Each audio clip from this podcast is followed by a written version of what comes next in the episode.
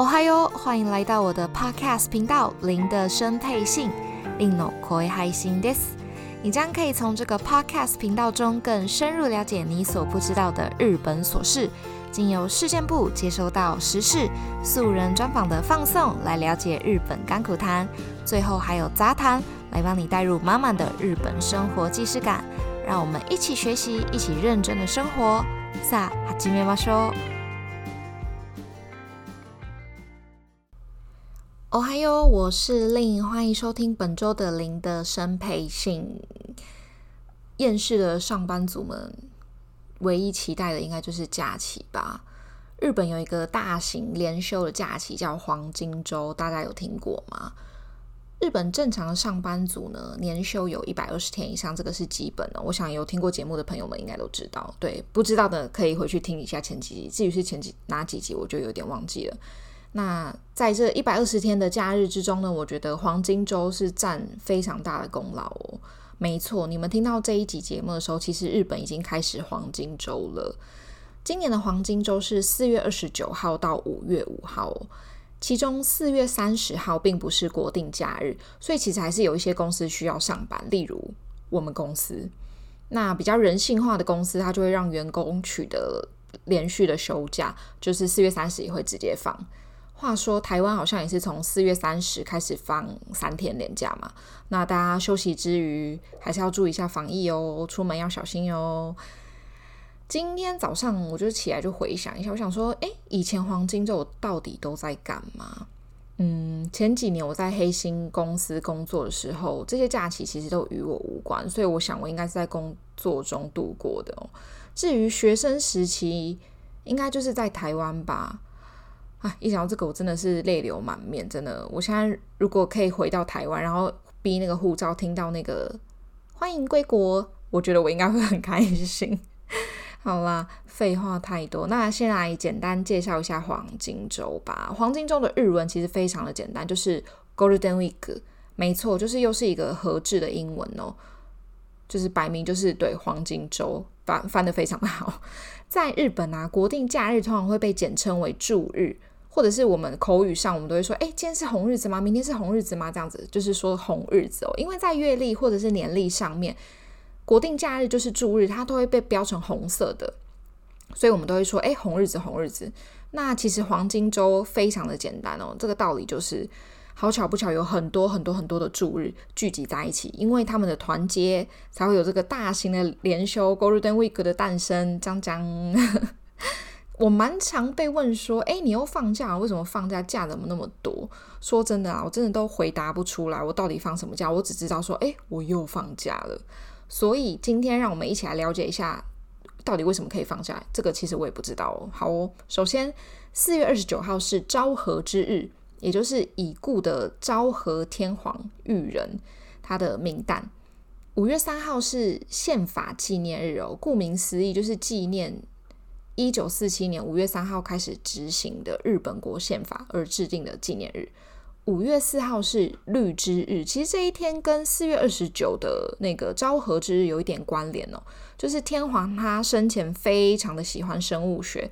所以日本政府也希望在当天透过这个，除了可以纪念他之外，也可以加深日本国民对于保育自然的观念啊，所以才有这一天的诞生哦。那五月五号就是儿童节，也是日本的端午节。日本的端午节是过西历的哦，所以就是五月五号。那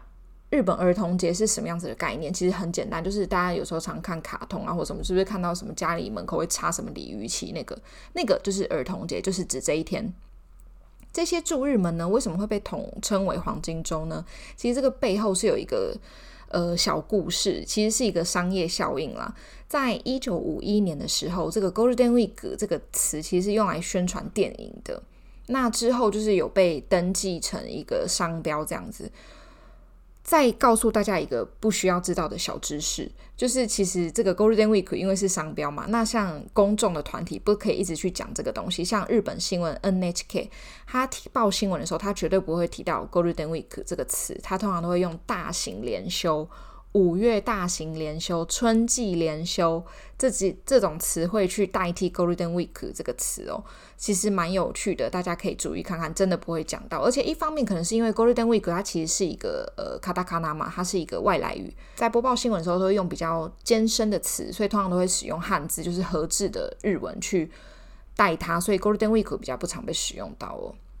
这是无用小知识，大家可以有兴趣的注意一下。那近年来其实最具代表性的黄金周，我觉得应该是二零一九年的了，因为二零一九年其实连放几天，大家各位猜猜，就是无缘无故连放十天耶，超级猛，因为那一年就是有很多的祝日，加上天皇即位，新的天皇即位，然后周六周日也卡得恰到好处哦。可是短时间之内真的不会再出现了啦，就很狠，就觉得啊二零一九年没有好好把握，因为谁知道二零二零年的黄金周就这样子过去了呢，大家都待在家。好，在这个大型连休的时候呢，会有很多的活动哦，会有固定的活动，像是什么，对我个人而言，我的固定活动就是柯南电影版上映啊，因为每年黄金周你最期待的是什么？像我们这种没有社交的人最期待就是柯南的电影版，我真的很爱柯南，抱歉。那台湾的话，柯南就是暑期档上映嘛，其实就是配合小朋友的假期啦，因为你看黄金周就是大家就是父母也有时间带小孩去看电影啊，就是配合这个假期，加上就是任何的东西你都可以扯到 Golden Week， Golden Week 的你去买东西就是有一个折扣，你怎么样就是有一个活动，你去怎么样就是有一个借口就对了，就是有商业头脑这些商家们哦，就是跟上这波，就像淘宝的什么双十一的道理其实是很像的啦。话说今年就是柯南的电影版其实是去年要上映的，只是因为去年日本不是有什么紧急事态宣言嘛，然后就没有办法在什么三密的空间什么等等就停止上映，才延到了今年。今年也是唯一一年全球同步上映，大家可以去看一下，虽然哦对我还没看啦，对抱歉，我真的私心柯南讲太多，抱歉抱歉，马上拉回去 Golden Week 哦。其实一般的家庭黄金周都会出游，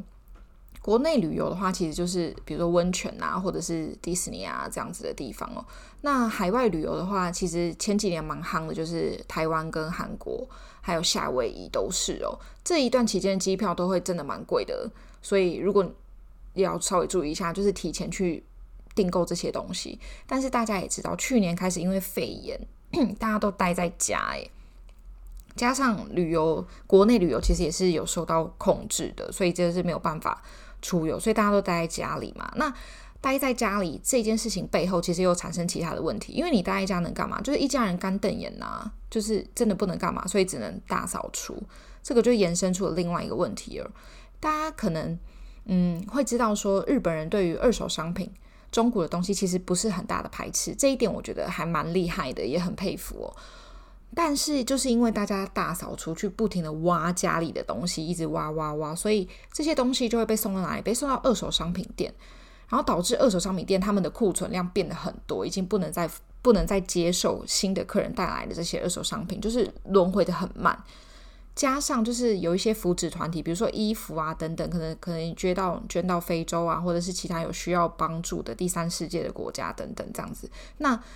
这些东西也没有办法。就是真的是过多了，加上你知道去年又有什么货运的问题，所以货柜的问题啦，所以真的就是一个物资过剩的情况哦。还有去年不是很流行就是动物森林嘛，就是大家可以连线玩啊什么的，就是帮大家度过黄金周的好帮手。不过听说现在大家已经玩腻了啦，毕竟日本这种疫情真的跟台湾不太一样，说你还可以出去什么，比如说去垦丁旅游这种是没有办法的，只能待在家嘛，所以当然会腻啊。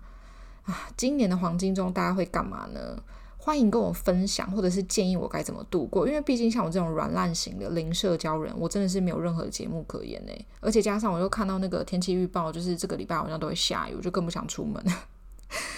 好啦，那以上就是本周的零的生配信哦。如果你对那个日本的国定假日有兴趣的话，我可以再做一集介绍所有日本国定假日哦。好啦，如果你有任何的问题，或者是有任何想听的主题，都可以 Instagram 私讯我哦。我们下礼拜见，また来週。